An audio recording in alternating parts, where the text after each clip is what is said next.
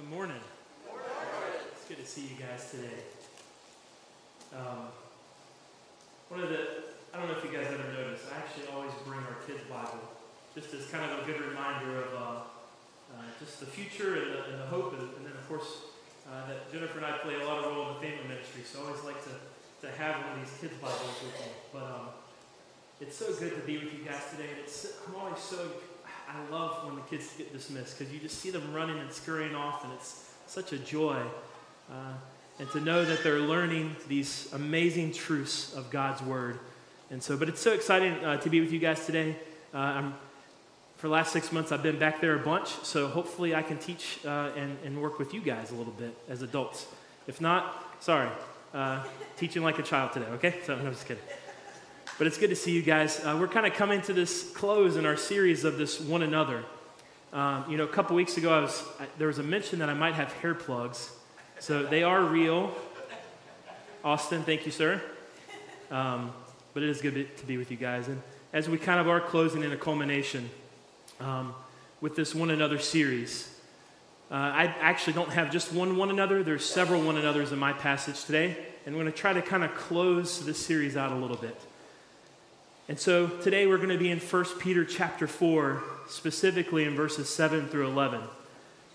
But just as you guys are turning there, the, the messages that we've gone over is to love one another, to confess to one another, to bear with one another. And I think there's a couple weeks of that. Um, to sing with one another, to teach and admonish one another, to stir up one another, and to forgive one another. And so today, there are two specific one another's, and there's kind of a third that's an, an other type of part, which is to love one another, to be hospitable to one another, and to serve one another. And so, as we come here, let's uh, begin with the reading of God's Word. And we're actually going to start in verse 1 just to get a little bit more of the context of this passage. 1 Peter 4 1 through 11 says this Therefore, since Christ suffered in the flesh, arm yourselves also with the same understanding because the one who suffers in the flesh is finished with sin, in order to live the remaining time in the flesh no longer for human desires, but for God's will. For there has already been enough time spent in doing what the Gentiles choose to do, carrying on an unrestrained behavior, evil desires, drunkenness, orgies, carousing, and lawless idolatry. They are surprised that you don't join them in the same flood of wild living, and they slander you. They will give an account to the one who stands ready to judge the living and the dead. For this reason, the gospel was also preached to those who are now dead, so that although they might be judged in the flesh according to human standards, they might live in the spirit according to God's standards. And then here's the part of the passage that we'll be uh, spending most of our time in. The end of all things is near. Therefore, be alert and sober minded for prayer. Above all, maintain con- constant love for one another, since love covers a multitude of sins. Be hospitable to one another without complaining. Just as each one has received a gift, use it to serve others as good stewards of the varied grace of God. If anyone speaks, let it be as one who speaks God's words. If anyone serves, let it be from the strength God provides so that God may be glorified through Jesus Christ in everything. To him be the glory and the power forever and ever. Amen. Let us pray. Father, we are so grateful for your word. Beyond your word, we're so grateful that you participate, you invade, you join in, you love, you comfort, you give grace beyond measure. And the list can go on and on. And so we give thanks and praise for who you are and how you work in our lives. Father, today, in looking at your word, I pray for your grace and the strength, uh, for the ability, for the preaching of your word, for the teaching of your word. Lord, that in all of these things that you may be glorified, Lord, that you might be magnified in our lives. In all things, Father, help us to know you better. We pray in your name. Amen. This is one of those passages that, in many ways, when you read it, there's just so much here. And there's, uh, there, there's, it, in and of itself, you just read it and it's exciting, it's encouragement. Uh, it's, it's a passage that uh, can, can easily be one that you just kind of attach yourself to. And, and I can tell you guys, uh, preparing for this, uh, it probably could have been a four week series just on this passage. So we're going to breeze through a lot of things. We're not going to get into a lot of eschatology or anything like that. And so um, there's just a lot here. So we're going to try to go through it as, as quickly, sufficiently, and, and for what's necessary for us all. And so I, I, I love listening to Peter speak. Um, I love listening to Paul speak. Paul has these long, meandering sentences that go on forever. Often, like in this passage in particular, there's very like short, succinct, like do this, do this, do this, do this, do this. And you're like, okay, I can read that. And I can translate Peter a little bit better than I can Paul uh, back in the day. I can't do any of that now anymore. It's been too long. But when we get to 1 Peter 4 and we start in verse 7, the first part of this verse is one of those ones we could spend an entire uh, sermon on, which is this the end of all things is near, right? We could get into a lot of eschatology and what all that means, but do very, very short, succinct. This is not all encompassing, so please don't hold me to this in terms of like the, the depth of what's here, right? In the beginning, God created everything, and it was good. The fall happens in Genesis chapter 3, and we see this story of redemption taking place for the rest of the, of the Bible. And so what happens is we see God uh, invade into people's lives, whether it's Abraham or, or Noah, or we, we look to, to, to Moses and we see the relationship with David. And we finally get to this point as they're pointing forward to this future event of the Messiah coming. Obviously, we live in this time in which we, we look back in history and we see that, that Jesus came, that he died, he lived a sinless life, and that he rose from the dead three days later. And so what happens is, is that the kingdom invades this moment in time, which we now exist after. And so what we call this time period before the future point where we see heaven, glory, uh, the, the point in which we're with God forever in eternity, is we see that all things, the end of all things is near. So we exist in this time frame now, the time in which the kingdom has already come now and not yet fully, completely filled. And so that, that's, that's kind of a really simplistic way of saying uh, what, what's being said there. Again, we could spend a lot of time on uh, all the eschatological, eschatological meanings that are going on in this passage, but I'll let Pastor Scott do that another time. Um, you know, I think what's really interesting, and I think what Paul's doing here, right? This is in the context, there's, there's persecution and different things that are going on. And so, Peter here, I say Paul, Peter here is, is, is setting this passage up and he's talking about, you know, you have all these things that are going on. There's persecution, there's people that are, that are slandering you because you're not acting and looking like them. The end of all things is near. You know, I remember Jennifer and I had, had gone to a, a family conference many years ago now, it feels like. And I can remember we walked down the hallway, and, and then in this church, they had this, this section on the wall, and it showed um, like how many days you have left with your child from the point that they're born all the way until the point that they're 18. And obviously, the number keeps getting smaller and smaller and smaller. And I can remember, like, it was one of those things, like, I had thought about. I was, honestly, Jennifer and I were trying to be really intentional as parents about the time that we had with, with Allison at that point.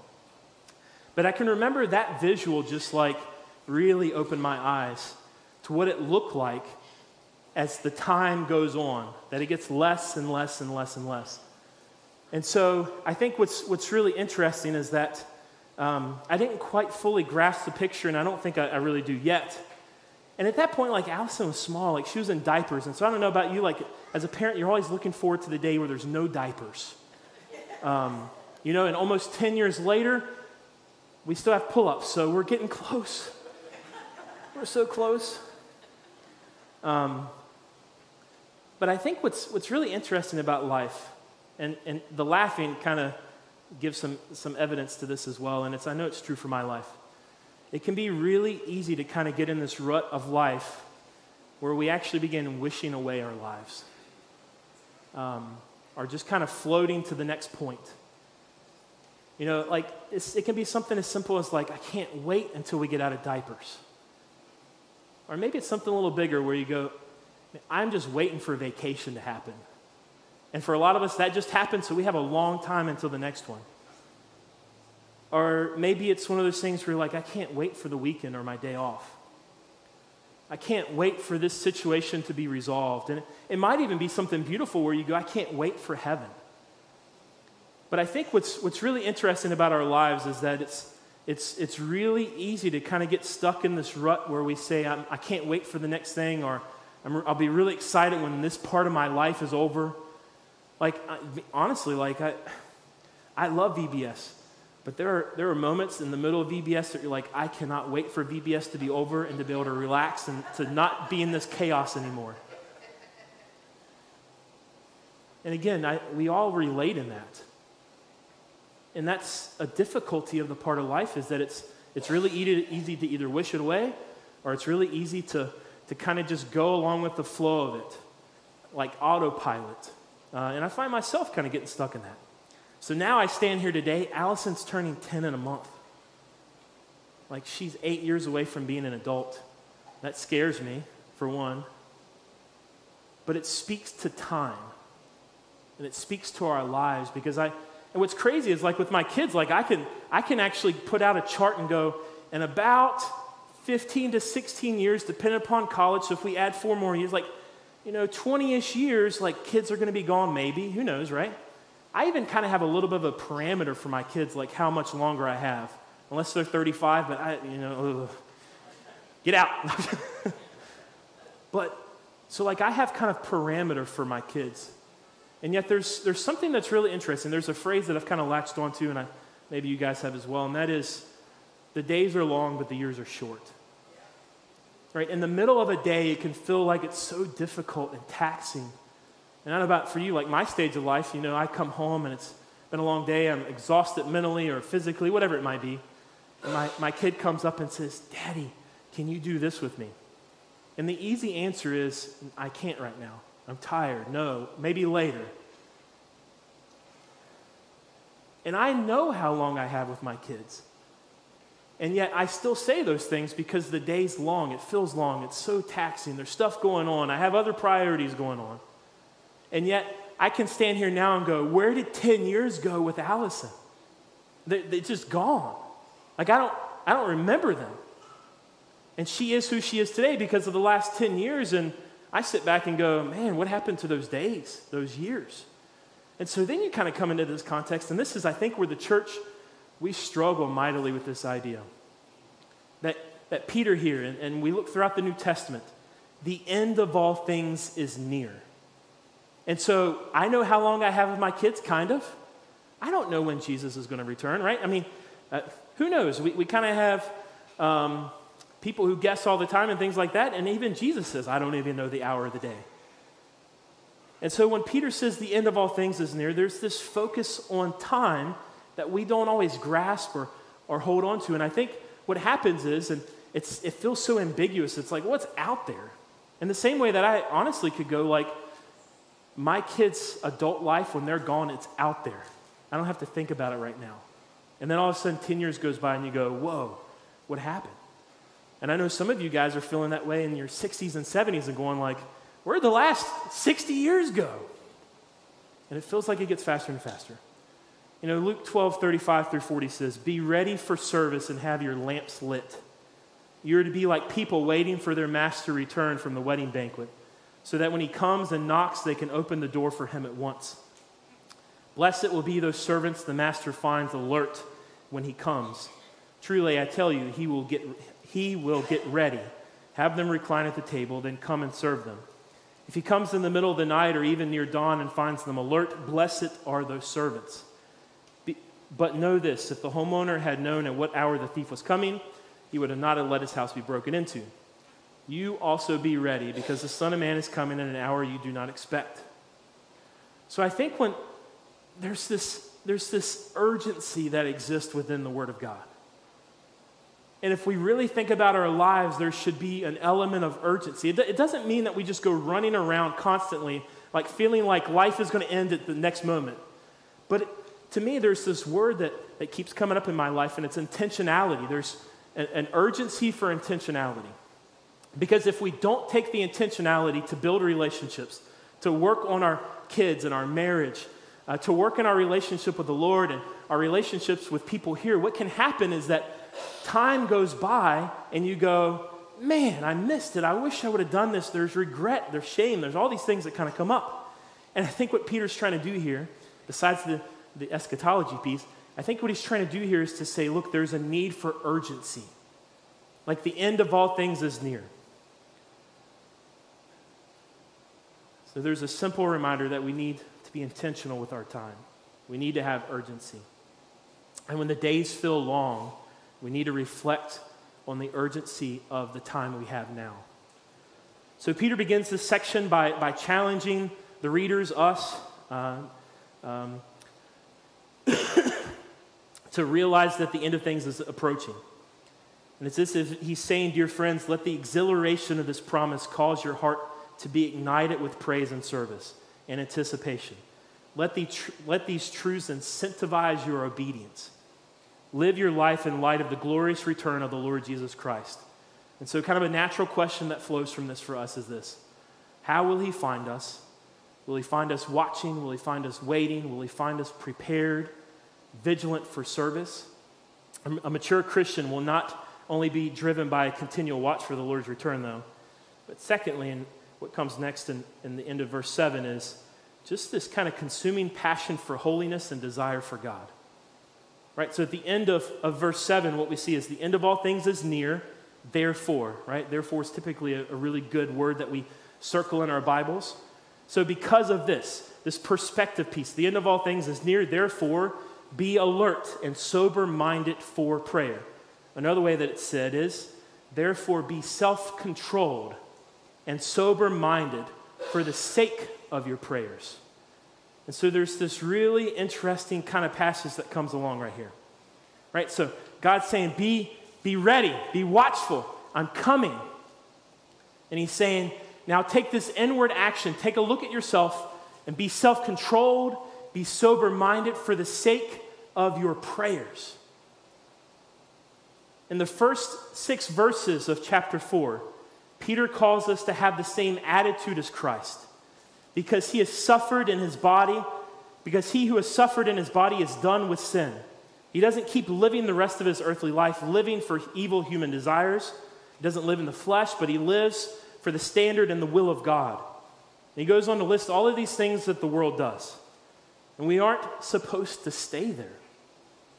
We're called to live according to the Spirit, according to God's standards. And that's how we get to this therefore moment. We're called to live differently. Again, these, this isn't something new. We all kind of know these things. But Jesus has come, He's coming again. There's an urgency. And because of that, therefore, work on being self controlled and sober minded for the sake of knowing Him, for the sake of your prayers. There's these two imperatives that are used sophroneo and nepho. And so both of those words, self controlled, alert, or sober minded, um, the self controlled, it's to, to put a moderate estimate upon oneself, to ex- ex- ex- examine yourself. Look at yourself in light of the world, look at yourself in light of God. Estimate upon oneself. Think of oneself soberly. Curb one's passions. And the nepho, to be sober, to be calm, and collected in spirit. And so there's these two things that are mentioned to be self controlled, to be sober minded. You know, interestingly, Peter uses this idea of, of sober mindedness three times throughout uh, the word. But in all of this, there's this aspect of, uh, throughout First Peter, in all this, there's this aspect of kind of having your priorities straight, to be in right perspective, or another way to say it is to, to be in right relationship with. One of the things that, that we work with within the realm of like Love Inc., for instance, and it, it actually comes from the Chalmers Center, is this idea that in order for life to be in good standing and in right relationship, we, we have to first be in good relationship with the Lord. We have to be reconciled to Him. In addition to that, we need to be reconciled in a sense to ourselves. We have to rightly know who we are before God. A third part is that we have to be in right relationship with other people. And the last thing is actually to be in right relationship with the rest of creation, everything that's been made by God for His glory, for His purpose. So having that good relationship there. But in all these things, it's, it's to be in right relationship, to have a right perspective of ourselves, to, to be right in our minds before the Lord as we're coming to Him in prayer. And the three times that Peter uses this, he uses it in 1 Peter 1.13, He says, With your minds ready for action, be sober minded and set your hope completely on the revelation of Jesus Christ. So, in order to have a right mind, it's knowing completely the hope that we have upon the work that Jesus has done. So, that's part of knowing ourselves, is to know what Jesus has done for us. The second thing is, is in, in uh, verse 7, which is to be sober minded, self controlled for the purpose of prayer. Right? So, what's interesting, like, and there's this kind of weird feeling of, of, of kind of how you talk about prayer. And so, I want to make sure that, like, God is open to us coming to Him at any point, at any time, for any reason. And yet, there's this interesting component in which He's like, be self controlled and sober minded as you pray. And so, like, there's this interesting kind of uh, relationship with prayer. He actually uses it one more time, like this concept in, in, in uh, chapter 3, verse 7, and he talks about husbands. Um, it's like be in good relationship with your spouse uh, so that you can pray. And you're like, that's interesting. Like, there's this interesting component in which God is willing for us to come before Him uh, at any, any time, with any emotion, anything, right? Jesus has, has torn the veil to give us access to the Father. And at the same time, like, there's this interesting relationship in which He wants us to be of, of sober mind, of self control as we come before Him in prayer as well. And so, again, it doesn't mean that, that we don't have access to the Father if we're not in that position. At the same time, He's expecting this progression or sanctification to be taking place in the relationship. And I think about it in the way of like, like with, with my wife, for instance. If, if there's a, a, a crack in the relationship, I often have like, it's kind of hard to go and talk to her, isn't it? I don't know about you guys. Maybe no one else struggles with that, but like there needs to be a restoring at times in order for the relationship to continue and progress. And so I think that there's this element in which, yeah, God, it, it, there's, there's time and need for restoration and forgiveness and all those things. Obviously, God's perfect partner, so it makes it a little bit easier on our behalf. We just say we're wrong or we need help.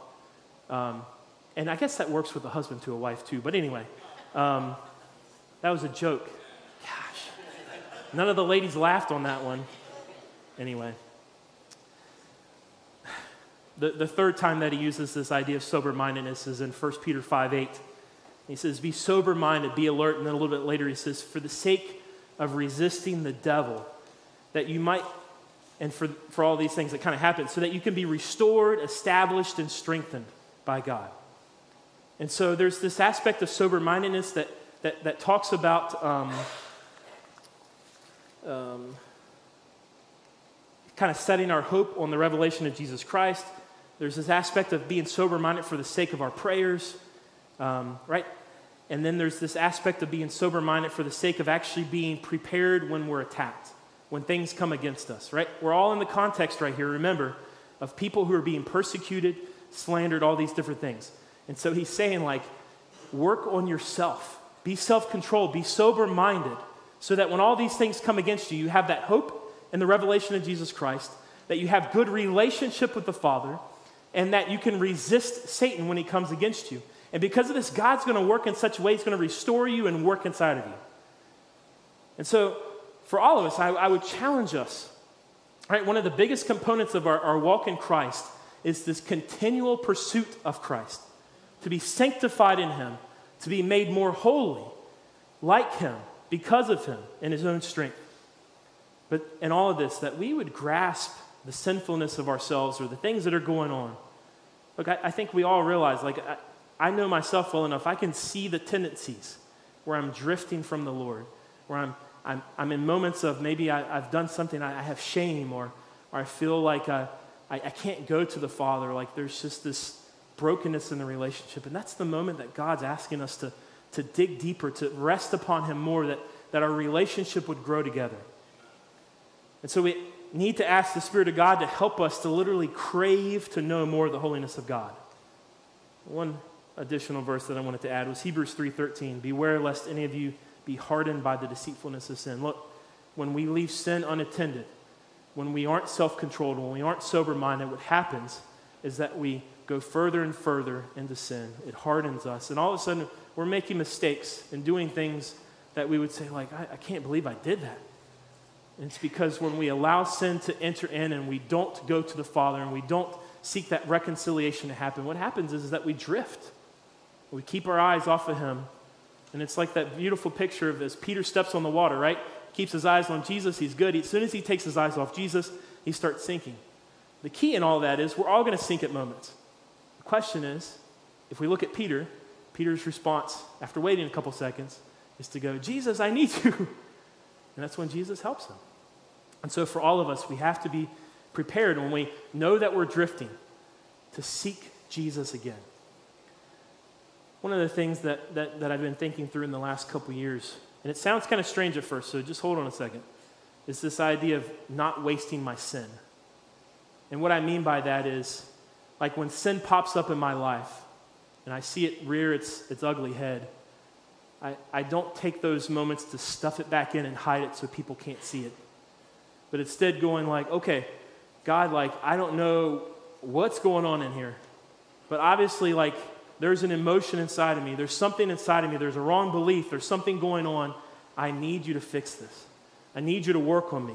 As I come alongside of you, like, like help me to fix whatever's going on, whether it's selfishness or pride or arrogance or whether it could be any of the other things like lust or greed or you know whatever it might be like all of those things being an opportunity for us to seek the father that he might change us and transform us into his likeness and that's what i mean by don't waste your sin if, if sin pops up treat it.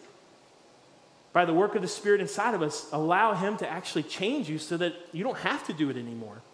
Because unattended sin keeps growing and building and we keep going back to it. So peter has this beautiful, you know, the end of all things is near, therefore be alert, sober minded for the sake of prayer. Sin is a powerful thing if we leave it unattended and if we allow our emotions to be a part of it. And, and when, when Satan uses all of those things as well, we have to be self controlled. We have to be sober minded. We have to seek the Lord in prayer and all of these things. So, again, I want to make sure, you know, the caveat is that God doesn't expect perfection. He doesn't expect you to be robotic without emotion coming before Him. And the flip side is that is that God desires to see you changed. He doesn't want to leave you where you are. And in addition to that, His grace isn't a license for us to sin. And so there's always these kind of things that's like God doesn't expect perfection, but He's expecting you to be moving forward at the same time. And so there's just because His grace is good and overwhelmingly kind to us doesn't mean that we should take advantage of it. So, seeing kind of all this, we kind of finally are getting into these one another's. If you've been waiting for, like, okay, this is the one another series, where are we at? So, we finally get to verse 8, which says, Above all, maintain constant love for one another, since love covers a multitude of sins. It's really cool. Joseph, the, the passage you picked out from Romans 13 is, is talking about in, in the aspect of respecting leadership and all those things, like loving one another. Loving one another, another is, is the one another that's literally spread throughout the entire New Testament. And so I, and we've already had an entire uh, uh, message on loving one another, so I'm not going to spend a ton of time on the concept of love. So I'm not going to belabor that point. But I do want to point out three specific things from this verse. The first is that the first part says above all, right? And so we know when we look at the New Testament, we see the first and second greatest commandment, like God has a really high value and view on love. And so love is paramount, and it's, um, and it's especially needed as, as we see kind of the end drawing near because of the pressures and the stresses of what it looks like. And so, above all, love one another. And not just that we love one another, but there's this word that's used as well, and it's constant. Constant. Therefore, have this constant love for one another.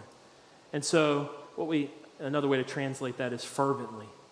And so, we're told that above everything, we're to constantly, fervently, maybe even intentionally love one another. And so, there's this beautiful picture of what it looks like to be the body of Christ, and that we're called to, above everything else, to love one another constantly, fervently, intentionally. Right? It goes back to this idea of urgency and what it means uh, for the time that we're in, the call that we have is to be constant in it. And the, the next part is one of those ones where I think we could spend a lot of time on, but I'll try to keep it shorter. Is that not only are we told that above all maintain this constant love for one another, but we're to do that in some ways also because love covers a multitude of sins. Praise God, right? One of the, it was interesting. I was at, at Love Inc., and we have this, this uh, newer individual who's working with us. And I was asking her how her time has been so far, and she said, I really enjoyed it. Like, there's no drama here. Like, people just enjoy each other. It's like I haven't had really had that. And I was just thinking, and I was thinking back to kind of you know different things that were going on in my life. And I, I used to work at Kroger as a manager, and yeah, that was a lot of drama. Uh, Joseph's laughing; he worked at Kroger too. Um, and it's it's probably not that dissimilar from if, whether you work at McKee or Hershey or uh, whatever place that you might work at. And one of the things that's been so neat about my time at Love Inc., for instance, is that I can, I can honestly say that there has been a multitude of sins and issues and personalities and all those things that have been covered because of a love for one another. And that is such a wonderful thing. Um, you know, Scott had preached earlier, Pastor Scott had preached earlier about this idea of, and it's not even just that we kind of like, okay, you sit on that side of the church and I'm over here and we don't have to talk. It's like we actually bear with one another, right? And so there's this beautiful picture of the bride of Christ where when we love, we love in such a way that we cover a multitude of sins. Again, when we go back, it, it's, it's not a license that you, like, let's say Jason's, jo, uh, Jason's really nice and like I do something to him and he's like, I love you, and like, it's okay. And then I go, yes, now I can really extort and, and manipulate him, right? That's not like what it looks like. It, it looks like, look, I know I'm going to do something, say something to offend someone at some point. Right? And that's true for every single one of us. And so being able to say, like, love can cover over some of these things. Again, doesn't mean like there are consequences for sin. There are moments in which discipline needs to be taken care of. And at the same time, there are a lot of little things that can be covered completely by love. Um, again, not a license to just do whatever you want, but there's such beauty in the bride of Christ being able to look differently than everyone else. Because I remember when I worked at Kroger, for instance, if you did something to someone, you should expect retaliation. You should expect some, some uh, vindictive behavior. And maybe you didn't do anything to them and you're still going to get it. And the church should not look like that. The church should not look like us going around gossiping about everyone yelling at people in the hallways or getting frustrated and saying things about people behind their backs. It, it shouldn't be that my ego is so large that I, I, am so stand, I stand out so much because I'm making such a big fuss all the time. It, it shouldn't be that if, if I, I, um, I wrong someone, that the next thing I know, like everyone in the church is against you. Right? There's, there's a beautiful picture in which when there are wrongs that are being done, that there's an ability for us to go and talk and say, You hurt me. And I go, Oh, I, I, I didn't mean to do that at all. Like, I'm so sorry.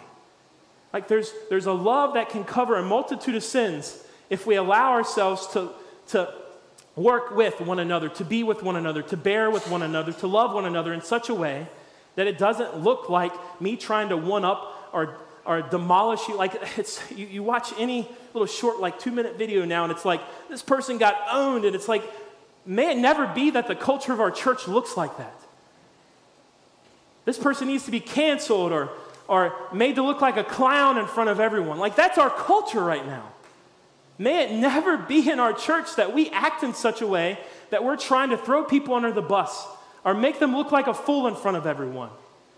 Look, again, when sin happens, there needs to be discipline and consequences, but it doesn't mean that we need to keep uh, circling around it and, and, and snowballing it and making it bigger than it needs to be. Because the ultimate peace in all of this is that we're wanting each other to reconcile to God, to be made more into the likeness of Him, that we might be sanctified together as the body of Christ. And if our goal isn't that, then seek Jesus or leave, please. Because we don't need that. Because when people look at us, they should go, What is wrong with you guys? Like they hurt you, you should be like vindictive. You should make a mockery out of them. It's like, no. And the reason is because we have the evidence, the, the existence of Jesus who points to something greater than that. Look, one of the, the most amazing pieces is we have Peter writing this. And Peter knows firsthand. Remember, Peter was the one who denied Christ three times. And what did Jesus do? He loved him. I, look, if, if I had one of my friends come up to me and, and deny me three times or talk about, about me behind my back three times, whatever, you know what I mean. Like that, that's hard, right? This is the Son of God who, who Peter says, I don't know who this guy is, I'm not with him. And Jesus loved him. And he, he didn't respond in vengeance or anger, but instead he actually made Peter, Peter um, the, the foundation for the church. Like I, I think in all of this, I think the biggest thing is just we really need to think about how we treat one another. Because I, I, I don't know how many conversations I've had with people over the years where they're not in church because of the way a Christian treated them. Look, ultimately, in all things, if, if, if a believer is the reason, a believer is the reason why you're not in church, then your, your eyes are on the wrong thing, for one. But I can understand the hurt and the pain, and I understand it. And may it never be that someone leaves this church because you opened your mouth in such a way that you caused hurt and pain. May it never be. And if you have, then there are a lot of things I wish I could say, but look, we, we all make mistakes, but we all need to be seeking Jesus in such a way that we're self controlled and sober minded for the purpose of prayer, that we can love one another in such a way that it covers a multitude of sins.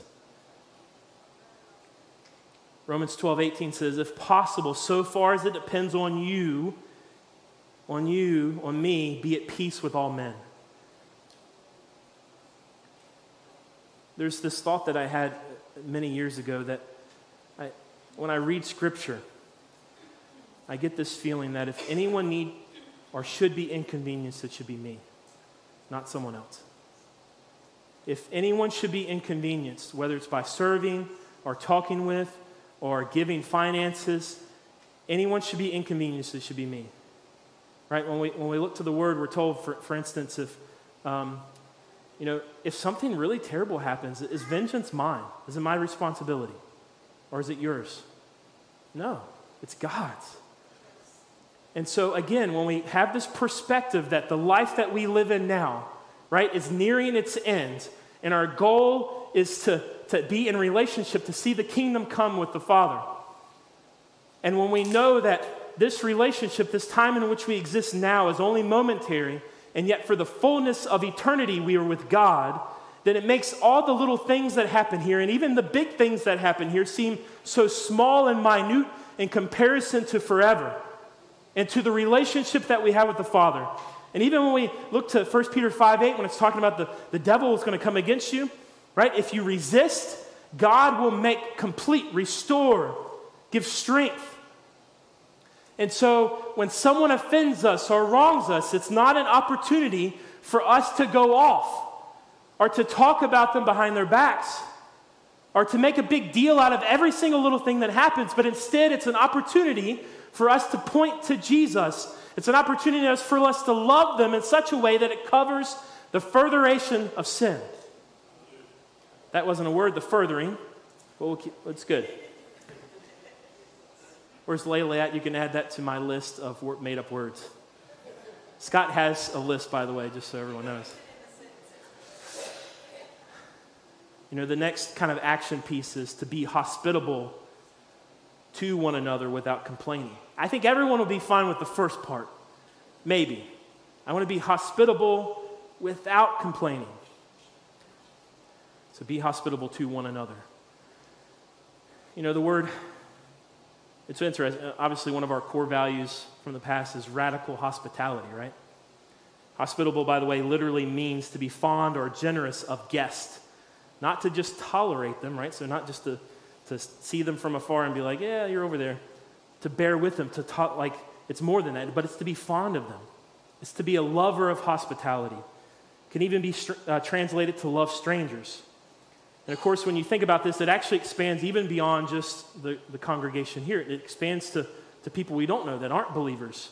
And so it's an opportunity for us, hospitality ushers in the opportunity for evangelism, for the gospel to be shared. And you know, I think simply for us, an easy way to begin hospitality looks like inviting someone over for dinner. It looks like if someone needs a place to stay, offering a bed, maybe your bed. It looks like making arrangements for someone who's in, in need of food. And we could keep going on and on and on, but the, the really interesting part is it's, it's to be done without complaining. And so when you look at the New Testament, whether, like for instance, when you look at the Sermon on the Mountain, Jesus is, is sharing um, uh, the sermon, and one of the things that he talks about is like, look, it, it's not, you know, you've heard it said that uh, to not murder, but I'm telling you that don't even have anger in your heart because it's, it's, a, it's a spot for judgment. It's a place you, like you literally are a murderer. Don't have lust in your heart because you've already committed adultery. And then, and then we kind of go to you know, even some, some of the, the flip side, not sin, but like the things that we should be doing. Right? So we're supposed to give, but we're actually supposed to give as, as out of a cheerful heart, as, as people who have already determined what they're going to give, not out of compulsion, right? And so we see in this passage be hospitable to one another without complaining. And so Jesus goes beyond just the simple act. Like, like, yeah, we should be hospitable, but our hearts should be different in how we're doing that. We shouldn't just be saying, like, oh, you can come over to my house, I guess. Or you need a place to stay, like, oh, I really don't want them to be there. I don't want them to mess up my time and my schedule and my stuff, and maybe they'll eat more of my food. And look, Jesus always kind of points back to the heart issue. it's not even just the fact that you shouldn't do this thing, but you shouldn't even think about doing it. It shouldn't be in your heart. When you give, you should give out of a, a heart of, of gratitude, one that, that wants to give. When you're hospitable, you should do it in such a way that you're not complaining about it the entire time. You know, I would even, in the next verses about serving, you know, like, man, what, how unenjoyable is it if you go around serving the Lord and people and, and trying to be hospitable and just being like, oh, why do I have to do this? These people, I hate them.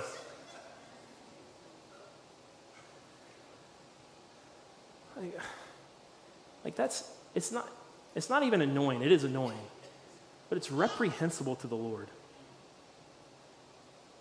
It, it's, it's such a heart issue.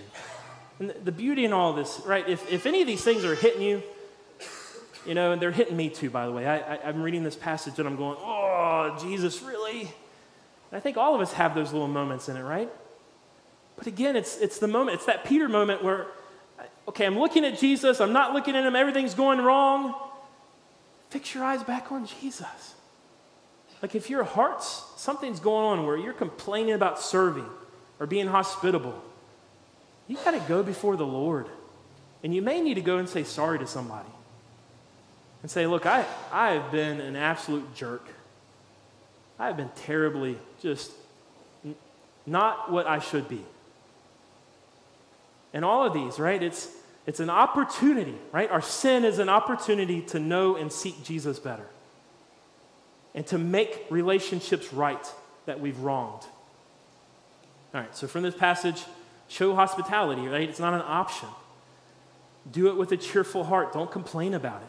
And again, as a caveat, it's not in the passage, but I, it needs to be said if you're receiving hospitality from someone, don't abuse their generosity right? Just because someone's willing to do something for you doesn't mean you keep pushing and manipulating them. And I say that because we, you, look, if I'm willing to inconvenience myself or someone else is, and they're willing to love past the point of covering a multitude of sins, and they're willing to be hospitable, it doesn't mean you take advantage of them.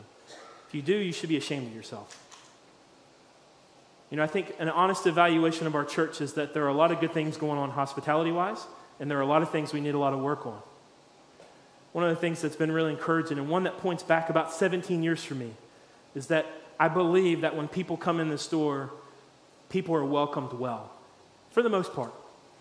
And that's what I remember as a 17 year old, not knowing Jesus. I was welcomed with hospitality that looked so much more like love than anything I'd ever experienced.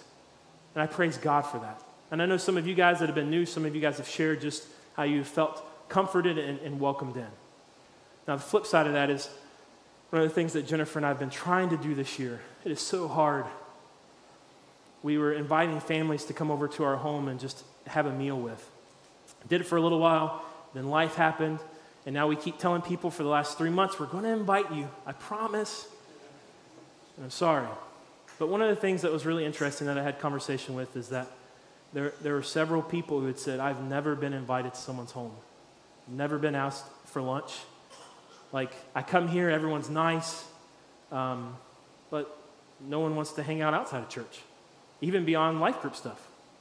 And so, the one thing I would challenge this is a, a little challenge inside the, the sermon is that I just challenge you to find someone in the church that you may not know really well and say, Hey, I'd love to take you out for coffee. Can we have lunch someday? I want to invite you to my home. And if you're not food related, all my stuff's food. I'm with Austin. Food. Um, um, maybe it's like, hey, you want to go play putt putt? I don't know. Whatever it is that you like to enjoy or doing, whatever, you know, something like that.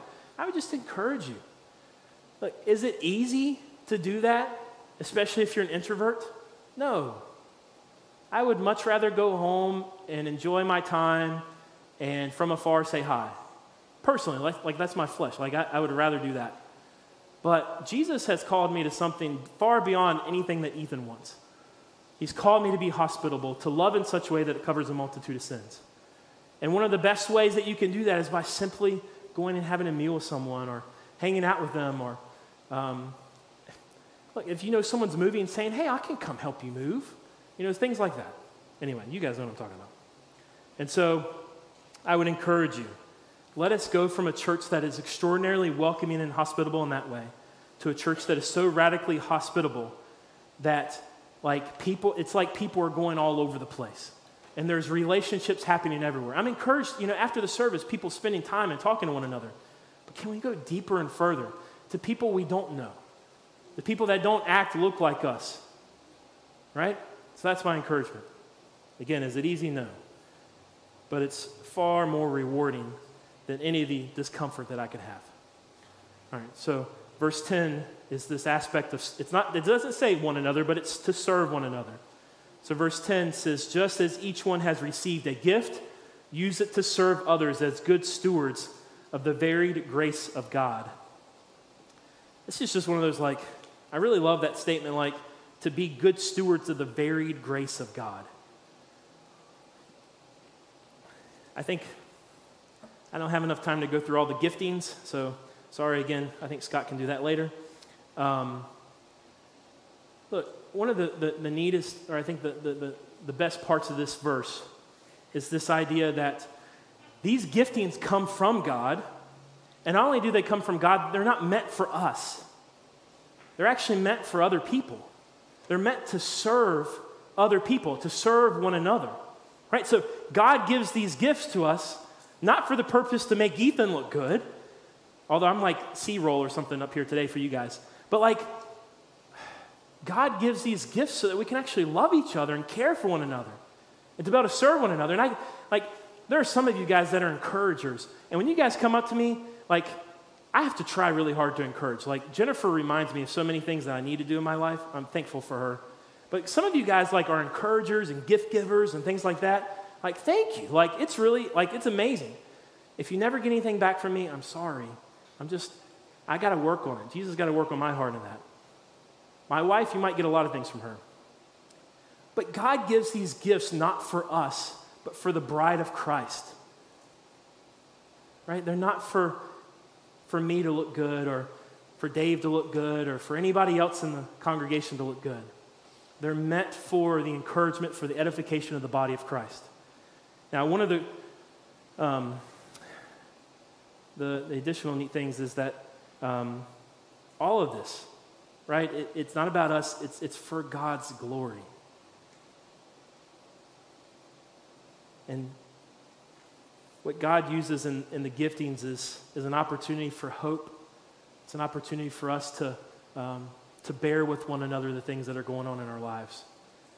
I'm so thankful for for so many different people for the giftings that you have. Um, it'd be really boring if everyone looked like me and had giftings like me. And so, again, this is another opportunity, I think, for us to say, like, just because someone doesn't do what we do doesn't mean that they're doing it wrong. But instead, God has gifted them in a different way for a different purpose, for a different reason, all of which works together for the glory of God. And finally, in verse 11, and this is kind of like the how and the why of the passage, okay? Like, we're told the time is near, and then we're, we're told to be sober minded, self controlled for the purpose of prayer, and then we're told to love one another, to cover sins, and we're told to serve each other with the gifts that God's given us. And really, like when I sit and I'm like, yeah, yeah, yeah, and then I go, okay, so how do I actually do that? Because that sounds really hard. God gives the why, or Peter, God through Peter gives the why and the how. And verse 11 says, If anyone speaks, let it be as one who speaks God's word. If anyone serves, let it be from the strength God provides, so that God may be glorified through Jesus Christ in everything. To him be the glory and the power forever and ever. Amen. Right? So, the how. Like, how do I actually love people in such a way that it covers sin? Because I can't do that. And Peter says, when you speak, speak as if you're speaking God's word to people. I don't know about you guys, but I thought about that for a while. And I was like, man, if I really reflect on a day, I hear a lot of Ethan. I hear a lot of my opinions, my words, my thoughts. So, and, my thought is like, man, when, when people hear me speak, who are they hearing? Because if, if I'm a believer and the time is near, the time is coming to a close, should, should they be listening to me speak or should they be listening to something that sounds a lot more like hope and, and power and, and love and perseverance and encouragement and direction? Because the words that I have to offer, it, you don't need to know in 10 minutes. But the words that God has to offer is something that lasts forever. Right? And so when I think about, like, okay, so, how, how can love cover a multitude of sins? When, when God speaks, there's, there's such truth and love and wisdom and direction and guidance. If I respond out of my own, my own stuff, it's going to look a lot more like, I don't like you. What is wrong with you? Why did you do that? So, God, how? We're to speak as if we're to speak the oracles, the words of God. And the second thing is that we're to serve from the strength that God provides. All right? So, okay. So we have Peter saying, like, do these things. And then he's like, oh, you can't actually do that. You actually need, like, don't try it. Use God's word and use this strength. And you go, like, so what am I supposed to do? right? Like, it's to trust him in his word.